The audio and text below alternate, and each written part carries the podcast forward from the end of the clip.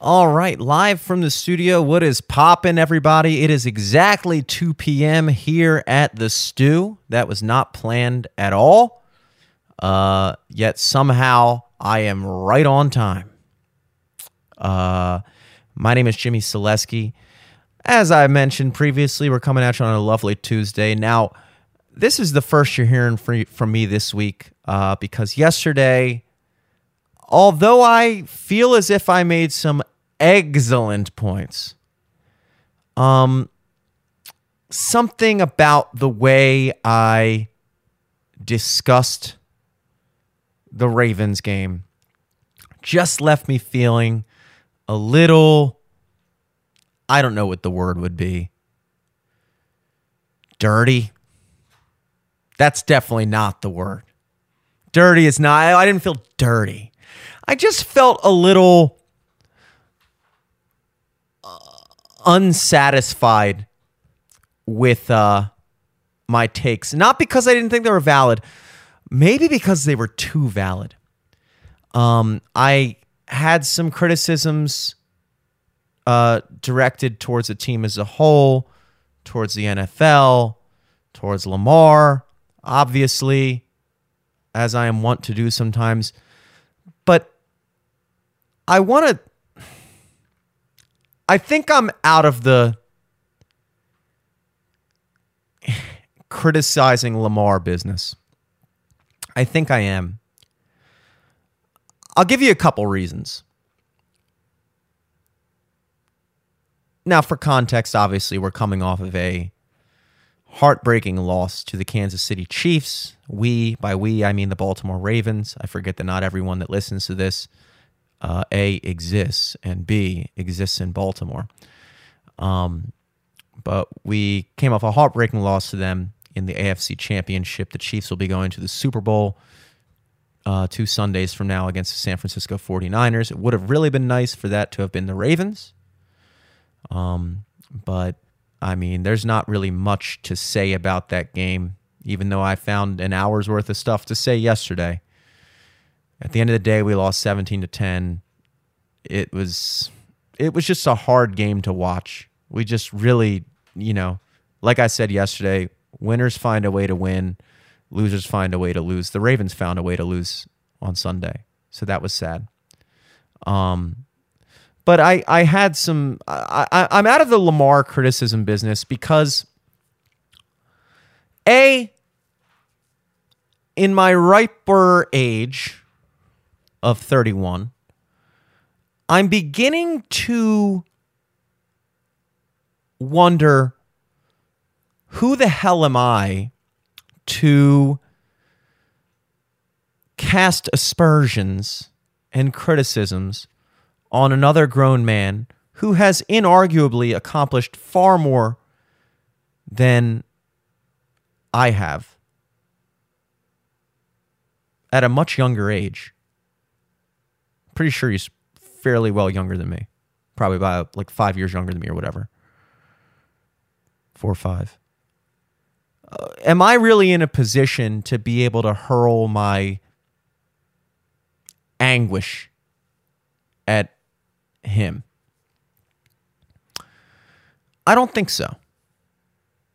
Now, I don't think you have to be a current or former football player to criticize football players any more than I think you have to be a musician to criticize music or a politician to criticize politicians. I don't think that that's the case. You know, a doctor doesn't have to be sick to cure you. I think in order for your public criticisms to be taken seriously or to hold any genuine weight, you ideally would have reached a similar level of accomplishment in whatever field it is that you aspire to in order to criticize someone else in their field. That field could be sports commentating. If you are a professional sports commentator, then, you know, safe to say you are accomplished enough in your field to discuss athletes and their and their, you know, shortcomings and achievements, especially since that is of course your job. It's not my job and I am barely a professional anything at this point. Musician would be the closest. Uh, I am a professional musician, but I'm certainly not a Ravens starting quarterback level professional musician. So I'm going to withhold my criticisms. I had some things to say about leadership yesterday. I had some things to say about, you know, greatness yesterday. But I think I have transcended from angry, from let's say mad, to sad in regards to the Lamar situation. For the past five years, I have admittedly been very critical.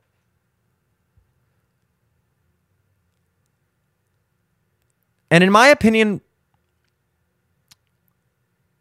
right generally I had good points. You know, last year I was critical about the fact that he didn't show up to the playoff game against the Bengals when he was injured. There was a contract dispute that was like underway during that time. Um and I I did not like the optics of it that he decided to not show up to the playoff game against Cincinnati. I raised comparisons to, you know, imagine if, you know, it was 10 years ago when Ray Lewis and Ed Reed and all them were all the te- on the team, you know, what could you imagine Ray Lewis just not showing up to a playoff game because he's injured? You can't imagine it. He was a fixture of that team. He still is a fixture of that team 10 years out of retirement. Um, and whether or not he was going to be on the field playing, he still had a leadership role to fulfill in that moment. Lamar, because he could not play, did not feel as if he had a leadership role to fulfill in his presence. Or maybe that that wasn't important enough and it was more important to perhaps make a statement in regards to his contract, which is totally his prerogative. My point is people make moves, people make decisions, and no decision is necessarily right or wrong. However, your decisions demonstrate your priorities. You know? And even the easy, even the hard decisions, sometimes decisions aren't as cut or dry as, hey, would you like me to punch you in the face or would you like a, uh, a meatball sub? Pretty easy call there. Sometimes uh, they could be between two things that are very, very important to you. Ah, shit, I'm in this band, but also there's a job offer in uh, you know, Pittsburgh that is just too good to pass up. So you move to Pittsburgh and you take the job offer. Maybe you really wanted to be in that band too. That band might have been the second most important thing to you in life. But when you make a decision to take the job offer over continuing with the band, that is demonstrative of your priorities. That job offer was just slightly higher on your priority list than the band. That's not an easy decision. But it's a decision nonetheless. So, in regards to Lamar not showing up to the playoff game, to me, I took that as he might he may very well care a lot about the team. However, he cared just a little bit more about his contract.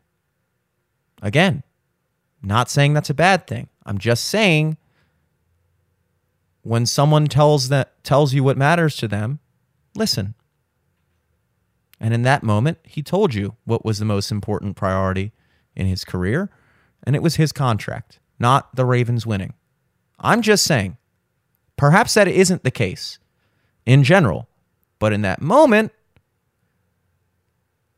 you would be hard pressed to to to to to say otherwise. Or else how do you explain his actions? So I was critical about critical of Lamar in that moment.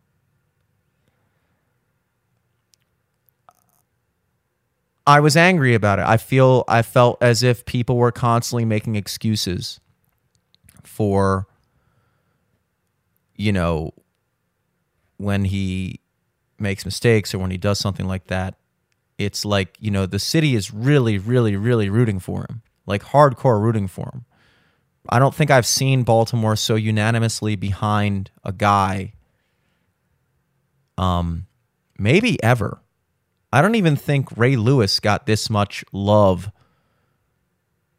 uh, while he was playing from Baltimore. He obviously got a ton of love. Ed Reed, all those guys, they all got a ton of love.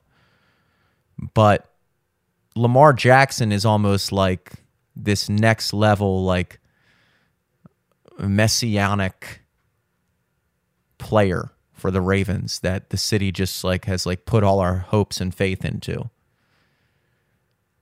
And I think to a fault.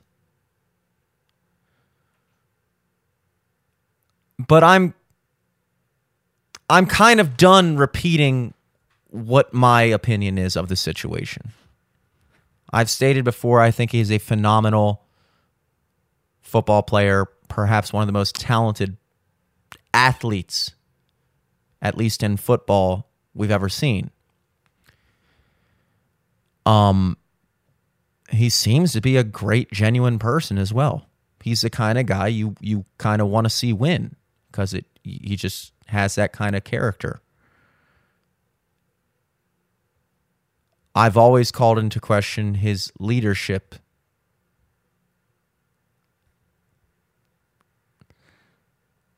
Uh, and I think sometimes again, I'm I don't feel as if I'm in a position to accuse him one way or the other on his abilities as a leader.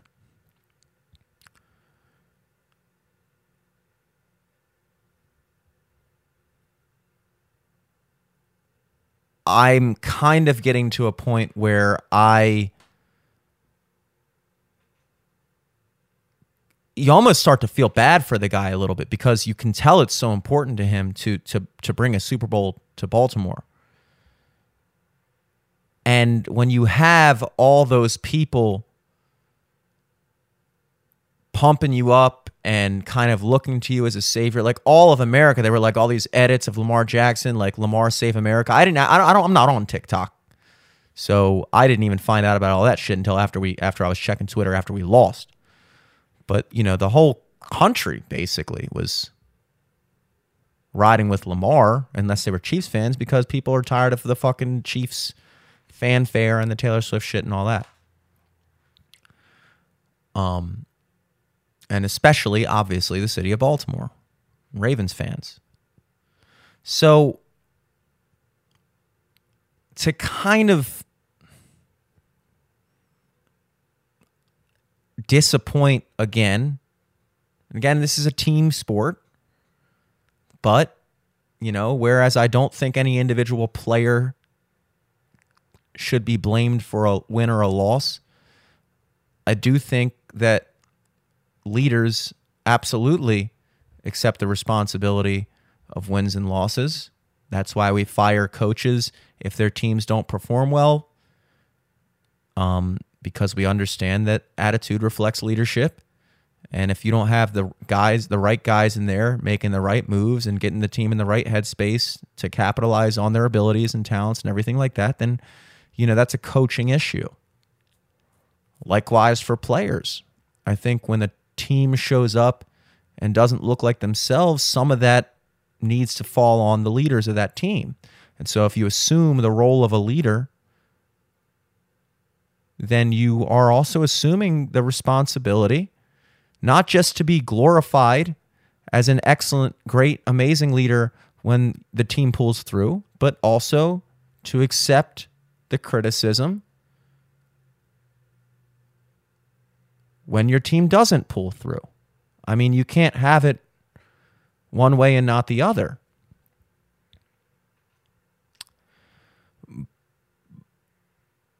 But I think Lamar is getting to a point I would have to imagine mentally where he's starting to see maybe that window close with every passing opportunity to prove that he is that guy.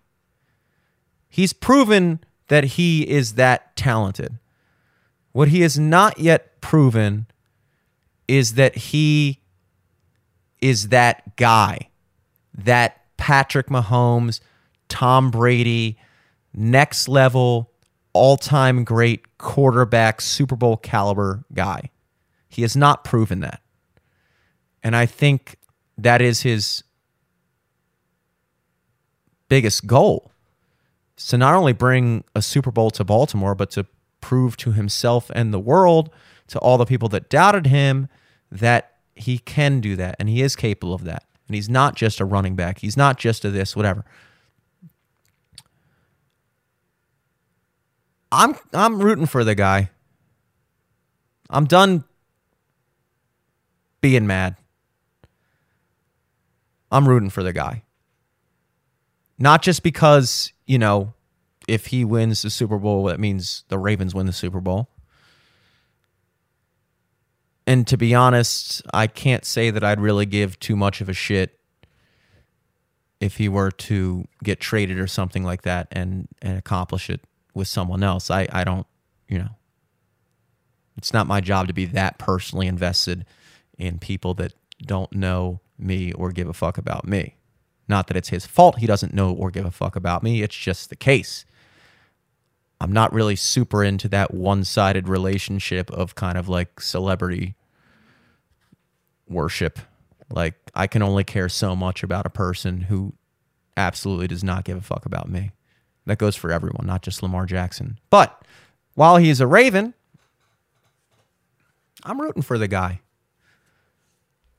I think I'm I think I'm done being a brat about it. I think I've been right. I wish I was wrong, not because I enjoy being wrong, but because me being wrong would mean that the Ravens win a Super Bowl.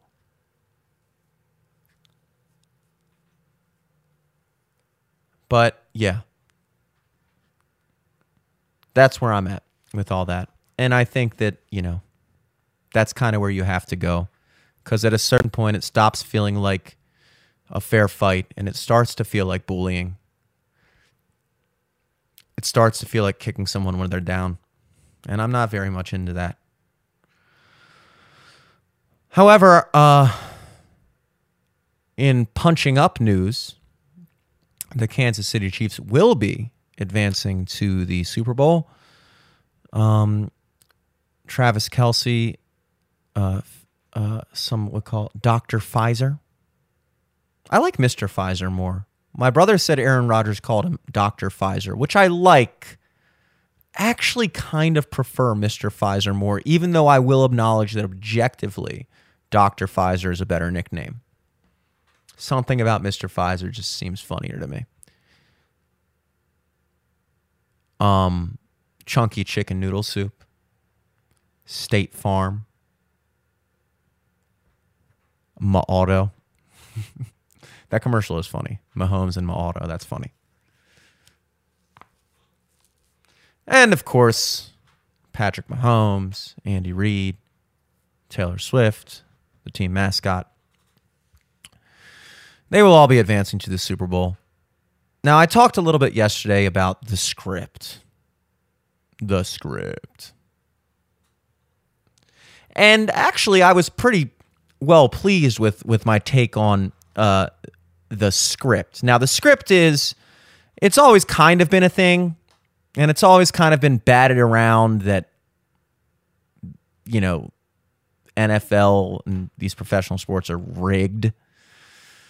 The script is is taking it to a level where it, these these outcomes are literally predetermined. I mean, it's literally getting to the point where they're accusing, they're basically saying that all the players and coaches are like in on it, which I I mean, like I said yesterday, it, it you're getting to my Uncle Phil levels of conspiracy theory where in order for this to make sense, it would require every single player, every single coach, every single, you know, person on some level in the organization that makes decisions or if not everyone, then at least all the impact players.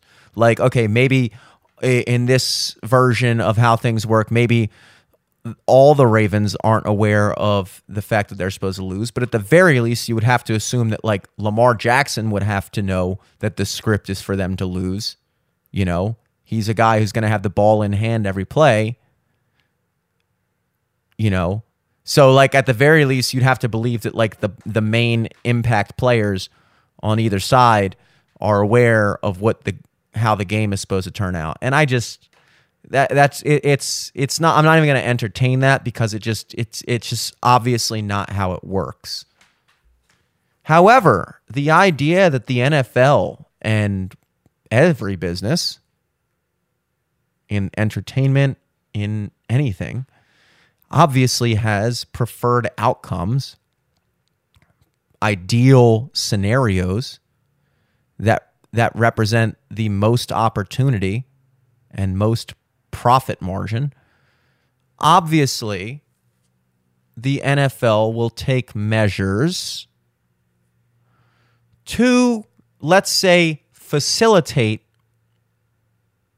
and encourage those scenarios over the alternatives. What do I mean by that? Well, the NFL is not literally going to script out and predetermine the victors of um, the AFC and NFC championships. They're not going to do that. It's too risky and almost unnecessary because what the NFL does do, and this happened, and I actually just kind of, I'm glad that, you know, I, I'm revisiting this subject today because I actually went over my parents' house for dinner and I talked a little about a little bit about this with my father, and he tuned me into. Uh, he he brought up two examples. The first example he brought up was um, Tiger Woods, and when Tiger Woods first kind of got, you know, on the up and up in the golf game. Um, I don't know what exact tournament this was or how this happened or whatever. My dad was basically explaining that like you know, he was playing this tournament and the course was actually in very many ways set up or maybe even the the course was chosen as the the location because it worked the best with Tiger Woods' style and strengths. So essentially, yeah, he still has to win the fucking tournament. Of course. But because he represented such a powerhouse uh, fixture uh, for money and profit and marketing in the golf world, he was kind of put in positions to thrive. Courses, tournaments, things like that were in some ways you could say slightly catered to be advantageous to his strengths. So if he was a powerful driver, then maybe there would be more long drive holes on this course or a certain type of fairway. I don't know that much about golf, but I do know that every course is different. And therefore, you know, much like baseball, where baseball fields are very different, um, but golf courses even more so. I mean, golf courses is completely unique, course to course. And so, golf, maybe more than any sport, represents a sport where you could certainly kind of see what courses would fare better to certain golfers depending on what their strengths are. And if you have a guy who is, you know, who represents this major marketable, you know, face of the uh, face of the sport, you might have vested interests in kind of setting him up for success more than let's say some other random guy. Um he my father also brought up the example of Muhammad Ali and Joe Frazier. Now, Muhammad Ali and Joe Frazier had a very famous rivalry. I think they fought three times. I want to say Muhammad Ali won twice. I think he won the first and third matches. I could be wrong. But from the business angle of the sport, Muhammad Ali clearly represented the more marketable face, mouthpiece the person who was going to drive up the sales, ticket sales, pay per views, whatever. Muhammad Ali was going to be the guy that was going to be uh, getting all the commercial deals, who was going to be appearing on all the talk shows. He was the one that was really actually probably selling the vast majority of the tickets for these fights. Joe Frazier was a great boxer. Muhammad Ali was a great boxer and a great frontman a great hype man, a great marketer, a great talker, good looking guy, funny, charismatic, and all those other things that hand in hand with being able to win a boxing match are actually really the things that put asses in seats and, have people tuning in. So if you are the World Boxing Commission or whatever the hell. there's like six different, sixty fucking different leagues and commissions and all this shit. Boxing's so fucking weird. I never understood it. But if you're whoever the hell is the people that are running this shit back then, you would almost have to be crazy to think that they don't have these things kind of set up in a way to benefit the person who's going to make more money. See, they're not going to rig the fight. They're not going to tell the ref to stop it early. They're not going to do anything like that. But they may very well take certain steps to kind of make the path to victory a little less bumpy for a guy like Muhammad Ali or a guy like Tiger Woods or a guy like Tom Brady back in the day or a guy like Patrick Mahomes now. Which brings me to the present. Watching that game, it's very it would be it was it was so obvious that it's it's almost it's almost to the point of uh, insulting to one's intelligence uh, when you're watching the AFC Championship game in Baltimore with the Kansas City Chiefs against the Ravens, and during every commercial break, we are being inundated with commercials from very specifically and unapologetically one team. And it's not the Ravens. I'll give you a hint.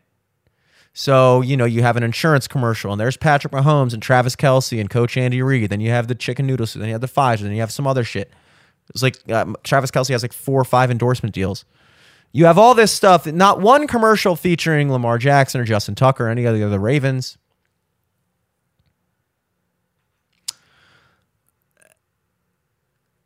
And so it's very, it's like, it, it's almost gets to the point where it's like, how, how can we, uh, like, they even have the balls to be showing these commercials while these two teams are playing.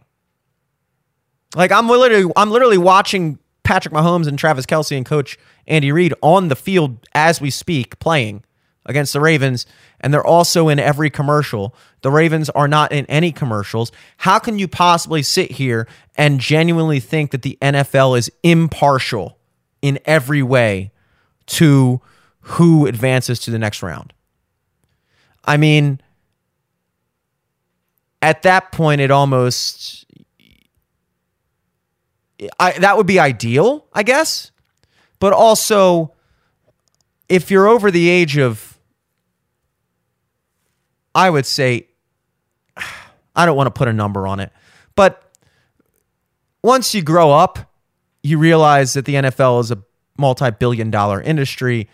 And while they are interested in providing valuable entertainment and even fair competition, their main concern is making money. Because guess what? If the money aspect didn't exist, the NFL wouldn't exist. So that's their number one priority.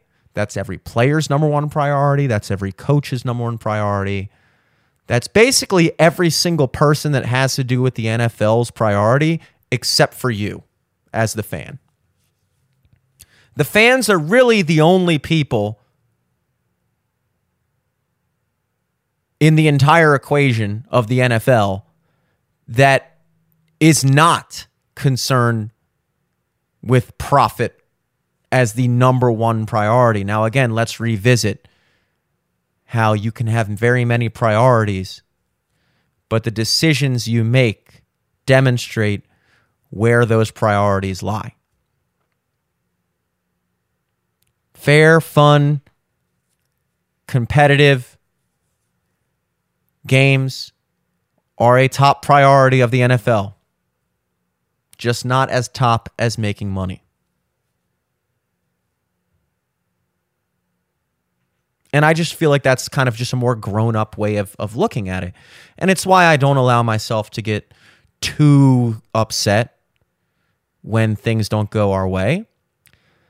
I don't think the refs, I don't think the NFL again scripts the winners. I do think that the officials and the league itself institute rules and kind of protect certain players and certain teams in ways that maybe they don't do so for other players and other teams that are not as marketable and do not bring in as much money. And I think that you know they kind of in the same way that you know for Tiger Woods when he was coming up they may have kind of set up courses or chosen courses that were going to play well into his strengths or with fighters like Muhammad Ali may have made it so it's like, look, you know, we're not saying you can't beat Muhammad Ali, but if you're going to beat Muhammad Ali, you're going to have to beat Muhammad Ali. Like, if it comes down to a toss up split decision, it's going to be edged in Ali's favor. We're not going to have you come in and fight an even fight and then beat the guy who makes us, you know, 10 times as much money than you do on a coin toss. If you come in, if Joe Frazier, you come in and you you decisively beat Muhammad Ali, then congratulations, you decisively beat Muhammad Ali and we're not going to stop you from that. We're not going to impede you from that. However, if it has to come down to a tiebreaker situation, we would be we would be remiss to not lean in favor and go in favor of the more marketable, money making fighter. So the Ravens did not do ourselves any favors by showing up and looking like shit on defense and offense in the first half and on offense the entire game. The defense you know, it, to their credit, really stepped up. The Chiefs didn't score a single point in the entire second half. Unfortunately, the offense only scored three in the second half. So the Ravens did not do themselves any favors.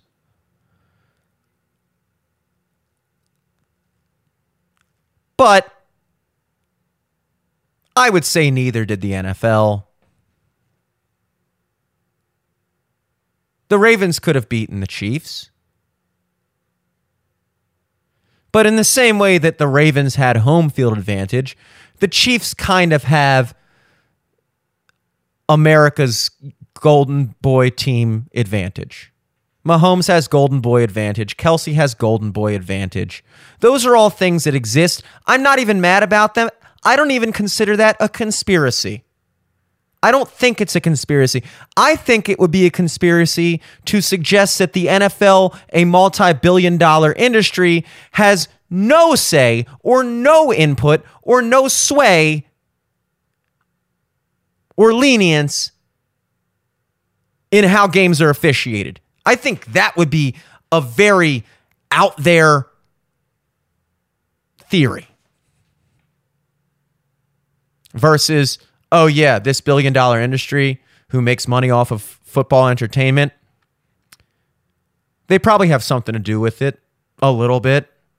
I don't think they're having fucking play rehearsal after school. Okay, and Zay, this is when you fumble the ball. Okay, take three, one, and a two, and a skiddly do. Obviously, that's not what I'm talking about. And anybody who is talking uh, like that is either just com- so far removed from reality that they're not even worth listening to, or they are doing something that I like to call controlled disinformation or uh, controlled opposition where they take the, the oppositional side and then frame the argument in such a ridiculous way that it undermines and, and invalidates or delegitimizes uh, the entire stance as a whole. Um, and so it's kind of a way of saying, like, oh, anybody who thinks that the NFL may have some sway in the turnout of games in favor of certain teams that are more marketable. Um, you know, they're basically saying that they think, you know, every player's in on it. And that's how they invalidate a reasonable take by associating it with a completely ridiculous take. That happens all the time. It's it's like psyops 101. Speaking of psyops, um, am I missing something with the Taylor Swift AI shit? Like I know what's I know what it's about, and I've seen a couple pictures like in passing on Twitter, but I'm kind of assuming I'm missing something. Like there's got to be something more than what I've seen. I've seen the one where she's like like bending over, but it's like a face first picture. It's not even really any nudity or anything, and she's like twerking. It looks like on like a player or something. Um, and I think I've seen like another couple ones that none of them are like. I wouldn't even consider any of the pictures I've seen R rated much less, you know, pornography. Um, so maybe I am missing something. I would have to assume that with the level of outrage that uh, I've seen on the internet, that there were a lot more vulgar pictures taken, or not taken. They weren't taken. They were literally made. There were a lot more photos concocted by artificial intelligence, whoever you know, instructed it to do so, um, that were much more explicit, much more inappropriate, much more offensive um, than what I've seen. So I'm going to give the internet the benefit of the doubt on that because if it is true that what I've seen is all there is to see, then I'm going to have to just bow out of the conversation because I acknowledge this is more, if anything, then let me put it this way. I still think there's a very important conversation to be had about the power of modern technology and artificial intelligence and the impeding threat of deep fakes and how good they are getting at being able to. I mean, those pictures that I saw, that looks like Taylor Swift. I mean, Taylor Swift is probably looking at those pictures like, damn, I wish that was me. I'd love to see an AI picture of me, but make me look like, you know, like one notch hotter on the scale. Not saying Taylor Swift isn't, you know, beautiful, but, you know, AI really kind of, they, you know, they didn't they didn't AI was nice. AI was polite in that regard. Um so there's a there's a conversation to be had about that to the point where it's getting like, you know, can like I, I don't even know if being canceled is a, can be a thing anymore in a couple years because like we're almost moving out of the era of like digging up like old content. That I think that part is over. I think that you know, too many people realize that, like, you know, if they start digging up shit from 10 years ago, virtually every single one of us is fucked. I mean, you know, it's just the reality. Times have changed. the world we lived in in 2014 is not the same world we live in in 2024 and that was especially true when the whole cancel shit kind of peaked in 2020 cuz 2010 and 2020 are are I mean I don't I don't know if there's any larger gap culturally within one decade uh, in modern American history than that gap. Because that span of 10 years was really the span between 2010 and 2020 where the internet kind of transcended from uh like just the internet like you would go on there and check your MySpace and your Facebook and just kind of post shit and just say stupid. Jimmy Selesky is chilling on Facebook. Like the Facebook status was just like blank is whatever. Like it was just it was just like it was not a thing. It was like checking on your like Tamagotchi pets. Like nobody even really considered Facebook like a real thing or the internet as a whole. It was like a forum you'd go and check up on and like you know, maybe you'd talk about a picture you saw on Facebook, but it wasn't like real life. You know, real life was real life. And I would say that the years between 2010 and 2020 was this massive kind of gradual but not so gradual shift towards the internet being real life. And now it's almost crazy to say to to imagine that it used to not be that big of a deal. I used to say ridiculous shit on the internet.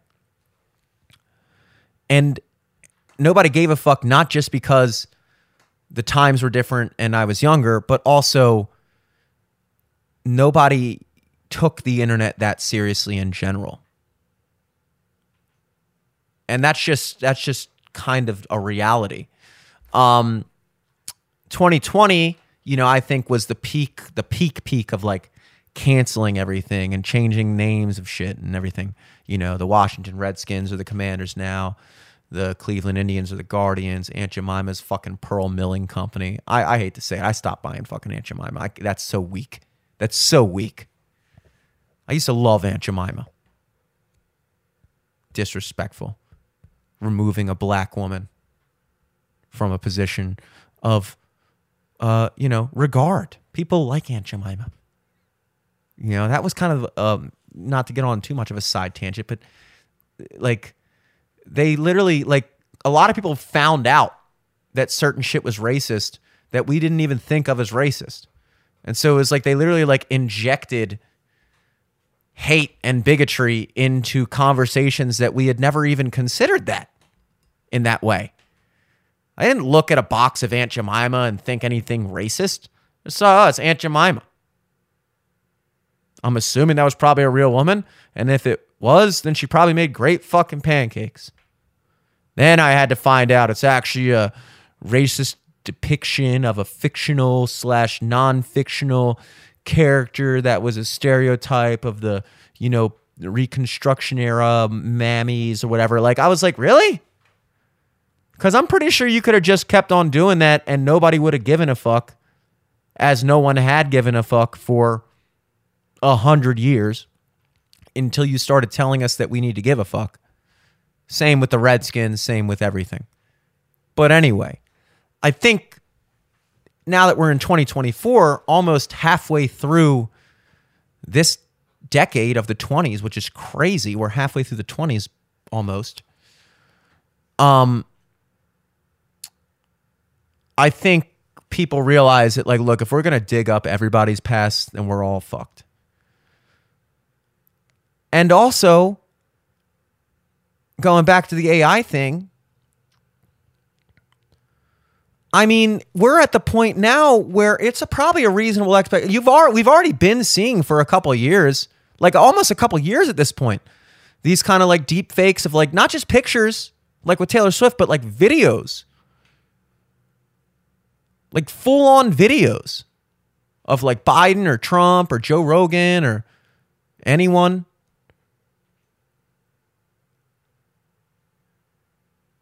I mean that like and and they're almost indistinguishable in a lot of ways. Like you really have to kind of be familiar with that person to pick up on the little giveaways that it's that it's fake. You know, you're listening to Joe Biden, that's a president of the United States. You know what Joe Biden sounds like. Or uh, what he what he should sound like, I guess. What he's trying to sound like in vain. You know what Trump sounds like. You know what Rogan sounds like. And also there might be an element of like, you know, the more of a bank of speaking and images that you have of yourself available to the public, then the easier it is to generate a, a, deep fake. You know, I might be fucked for that because I have, you know, probably thousands and thousands of hours over the past eight years of video and audio content that uh, so far has accomplished nothing but, I guess, setting me up for an eventual deep fake. Uh, and maybe that'll that might be the first time anyone listens to the show. Is when I'm being deep faked. That sucks. Fake me has a legitimate shot at being more successful than real me. Such a shame. Um, but that's like a legitimate thing now. We're to the point where it's like, if somebody like pulled up like a video of you saying something, I mean, it, we might very well get to the point where you could just be like, that's not real. Like, that could be like a real defense. Like a video of you blatantly doing something and a very legitimate defense for that in the not so distant future could be that's a fake video. I didn't do that. I never said that. That's not real. I mean, you see how good we are now with it. We're only going to get better with it. I mean, look look at watch a movie from the 70s. They couldn't even get the color of blood right in the 70s. Like I don't even know how you look at a 70s movie at any time and they saw that blood and were like that's blood. I am buying this signed sealed delivered. This is real. Like was blood a different color in the 70s? Was it bright red in the 70s? Blood is like a dark red. It's like a deep dark red. When you see like real blood, it's like that's fucking blood. Like blood red is a distinct flavor of red. Gross. But it's like ugh, blood red. And they were just using like fucking like uh, you know, fucking starburst or something. Melted star. I don't even know what they were using. Like stock bright red paint. So maybe, but maybe people's eyes. I I I feel like I've heard about that in some venue or another, where like, you know, before people had been exposed to better, uh, you know, production effects and things like that, they were more, I guess, like they they were less able to to to you know identify these like obviously fake things you know because i'm looking at these 70s movies having grown up in the 90s and the 2000s where you know effects were not nearly what they are today but they were obviously much better than the 70s and 60s so I can watch a movie from that era and be like, yeah, this is obviously so so corny. This is fake. Not that there aren't good movies from that era, but just like the production and stuff. Um, but maybe in the 60s and 70s when you had nothing else to compare it to, that was like you kind of bought it. You're like, yeah, I mean, this is realer than anything I've seen. I mean, you're not used to visually seeing something unless it's real before movies. Like you know, you maybe you watch a stage play and that obviously looks phony and people are like strung from ceilings. So like even just the you know you watch like a fucking silent film and even like the idea that somebody's like flying through the air and you can't like very obviously see the strings must look like must have been like magical to them back then. Like holy shit. It's not like I see this every day. Like if there's a guy floating in the air and I don't see strings, that i am buying it. Not that they actually thought he was flying, but like it was believable enough from a movie perspective that it didn't look stupid. So may, that maybe there is a possibility that future generations that that maybe the reason why we think these deep fakes look so good is because it's just the best we've seen so far. Maybe there will always be future generations of people that will have grown up, like our kids will have grown up with this level of CGI and, you know, AI abilities and things like that to the point where we we might look back on like some deep fake that we all are like astonished by today how real it looks. We might look back on it in 10 years and think like I can't believe anybody fell for that. Like this is so corny looking. Like you can so obviously tell. Like maybe we'll become so in tune with like the difference. We might actually learn a lot about humanity the more and more AI and computers are able to try to simulate uh, humanness that we might get more and more refined in our ability to kind of suss out human from cyborg. I don't know. That I mean, I don't know. I don't know. But uh, as long as it keeps going the way it's going now, assuming that, you know, we don't have fucking, you know, detectives of the next generation that can that can suss out an android or a AI fake shit from a real video that is virtually indistinguishable. Assuming that, then I, I, I don't know what's going to happen with that. I mean, that's that's an interesting conversation. I think much more interesting than how Taylor Swift feels about these pictures. Again, if it's just the pictures I've seen, which aren't even really any nudity, then okay, somebody made some really good photoshops of you doing some like, you know, risque, semi funny, like kitschy shit. If there's like actual porn of you like getting fucked, first of all, that's already been a thing. Like there was a whole video, uh, like a deep fake of uh, AOC, Alexandria Ocasio Cortez, the congresswoman, like sucking some dude's dick.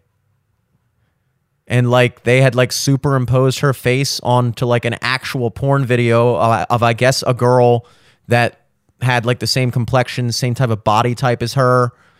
Uh, you know, whatever. Obviously, a good looking woman in her own right. And they just kind of like were able to fuse that to make it like AOC. And it was like, I mean, it was certainly good enough. If that was like a fetish of yours, like if you had like a AOC thing, you know, and you're like thinking, like, geez, I'd love to see AOC suck a dick, like that that video would definitely get the job done for you. Um so this is when and that was a video. I think the Taylor Swift thing was just pictures. So I don't know what's going on with that. Like I, I it was I I'm almost getting to the point where it's like the it's one of those things where it almost feels like manufactured uh not outrage, but manufactured uh like talking points or anything. Not I, I can't find the perfect word for it, but it's like it's one of those things where you hear people talking about it. My friends have even brought it up, and I'm like, I just have to assume again that I'm missing something because otherwise, there's no way that people are actually this interested in what appeared to me just like a, a batch of kind of funny, you know, semi sexy pictures of Taylor Swift that everyone knew weren't real. Like that's the other thing. Nobody was really I don't think anybody was like pitching these as real. I don't think at any point were were they trying to make people believe that these pictures were real. So in some in many ways it's kind of just like a really distasteful photoshop job. I mean, kind of. Which is like, is that really worth a national conversation? If you want to take it to the level that I took it before about the dangers that AI and and you know, shit like that pose and deep fakes pose to to all of us, then sure. But as it pertains to just Taylor Swift, I mean, no shade to Taylor Swift, but like, is this really a top issue right now? That you're offended by some some photoshops that somebody did of you? Is this really uh is this really top three on the on the world problems list? Not to sound insensitive, but Jesus Christ. I mean, I don't know. I'd say no. I'd say probably not. You know? But again, maybe I'm missing something. I don't know. I don't know. Like, I don't know what the rules are. Like, you know, I, we're in one of those states, like I've heard people say in the past, that, like, you know, we there's things that are happening right now that we don't even have laws to address them because it's the first time in human history that they've been possible. So like the this is like a whole like you know there's certain things that happen where like you're trying to base you're trying to like cite old law to be like all right like how do we handle this thing? Whatever. This is one of those things that's like uh what historic laws do we have in the books to address someone being able to fully generate a completely fake image, a believable fake image of someone doing something? Not even just an image, sometimes video and audio the legality of that, obviously, you would have to say that would have to be illegal. But all the previous things would be like if somebody like exposes some private content, but those pictures were real. Like you know, like with Scarlett Johansson or no, no, um, Jennifer Lawrence.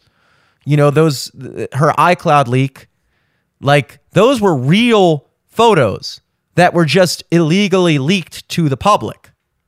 That's obviously something that you could prosecute and sue or whatever.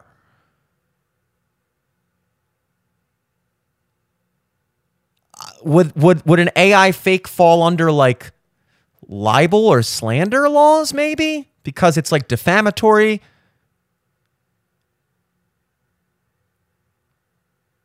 Maybe if you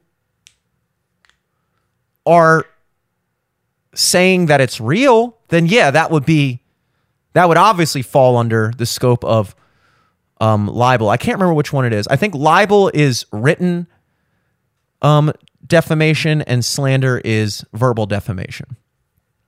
So I would say that, you know, a published pho- photograph would probably fall more under libel, like published um, defa- defamation. So, yeah, I guess if you created a video or audio or photo of a person and were trying to convince people that this is real, that this is a real pornographic picture of this woman, or that this is really something this guy said, or this is really something this person did, then in that case, yeah, that would I think that would certainly fall under the scope of defamation and libel, and there would be prote- protections. But what if it's not pitched to the public as real? What if at that point it's just like um like a meme? Like I created this meme. You know, I do that all the time with my schedules. My for my music schedules.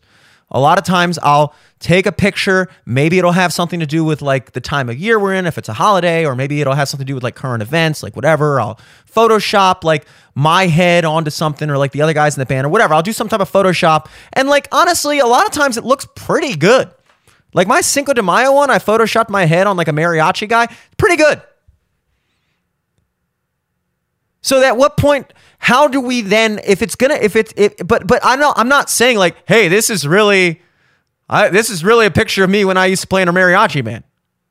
Or, yeah, that remember that time when I was Christian Bale from uh, uh, 310 to Yuma, and John Burkhart was uh, Russell, uh, whatever his name is, Russell Crowe.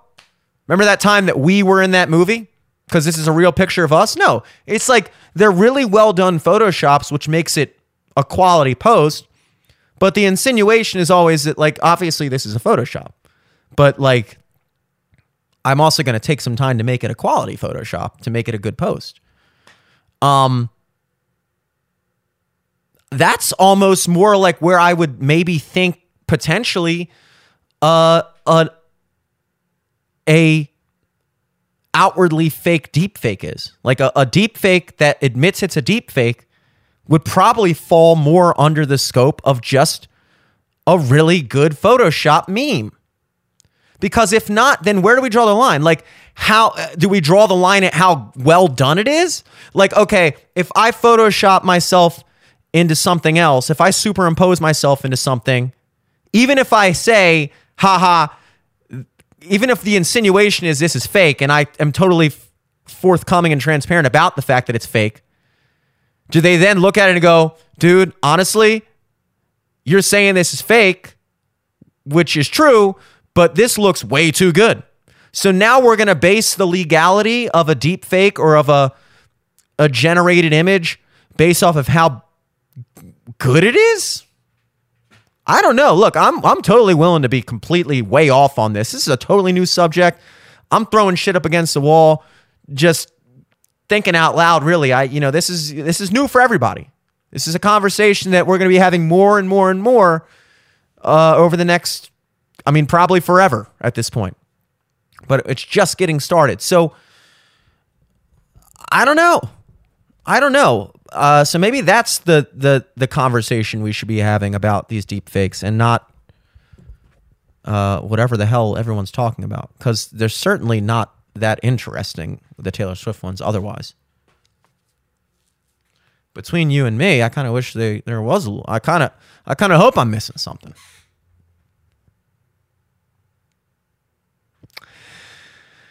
Ah man, what time is it? 303. Ah, perfect. We've been going for about an hour. I didn't even have to get to any other topics. I was going to do a little Twitter Tuesday for you. But, you know, I mean, look, I'm still trying to figure out what this show is, how exactly it's going to go. The way I see it, I want to make it as natural as possible. I found that things just seem to flow best when you let it flow. So I'm not going to try to force anything because I find that when I force things, it immediately just doesn't feel right and it is very clearly not what I need to be doing. So I have a bunch of clips and stuff and shit I, you know, topics to address, but like also if I want to fucking talk about the AI shit for 30 minutes and the Ravens for the other 30 minutes, if that's the vibe I'm in, on any given Tuesday, then that's what I'll talk about. You know? So I don't know. I'm ple- I think we covered a lot for a fucking Tuesday. There's other shit going on with politics. Maybe I'll try to get into the Iran shit later on in the week. Whatever. Uh, maybe address some of these uh, videos that I found on Twitter that are just you know interesting. Um, but for now, I'm I, I, that's a, that's a great Tuesday. Tuesday. Tuesday. Folks, my name is Jimmy Selesky. Thanks for watching. As always, until next time, peace.